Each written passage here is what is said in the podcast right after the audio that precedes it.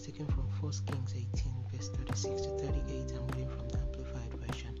At the time of the offering of the evening sacrifice, Elijah the prophet approached the altar and said, O Lord, God of Abraham, Isaac, and Jacob, let it be known today that you are God in Israel, and that I am your servant, and that I have done all these things at your word.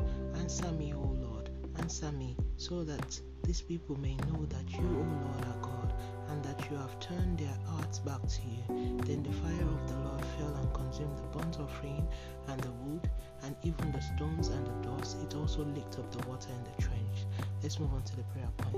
Holy One of Israel, I honor your name and worship you. Jehovah, thank you for this beautiful day and grace of life. Lord, thank you for forgiveness of sin and your blood shed for my salvation.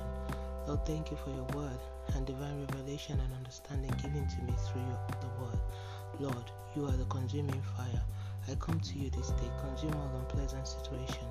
Father, let your rain of fire fall on all evil altar raised against my destiny.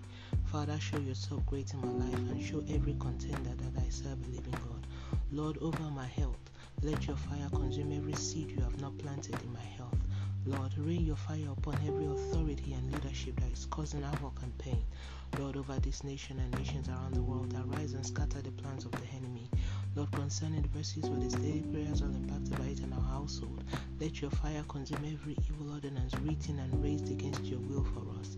Thank you, Abba Father, for answer prayers in Jesus' name. Let's move on to daily confession.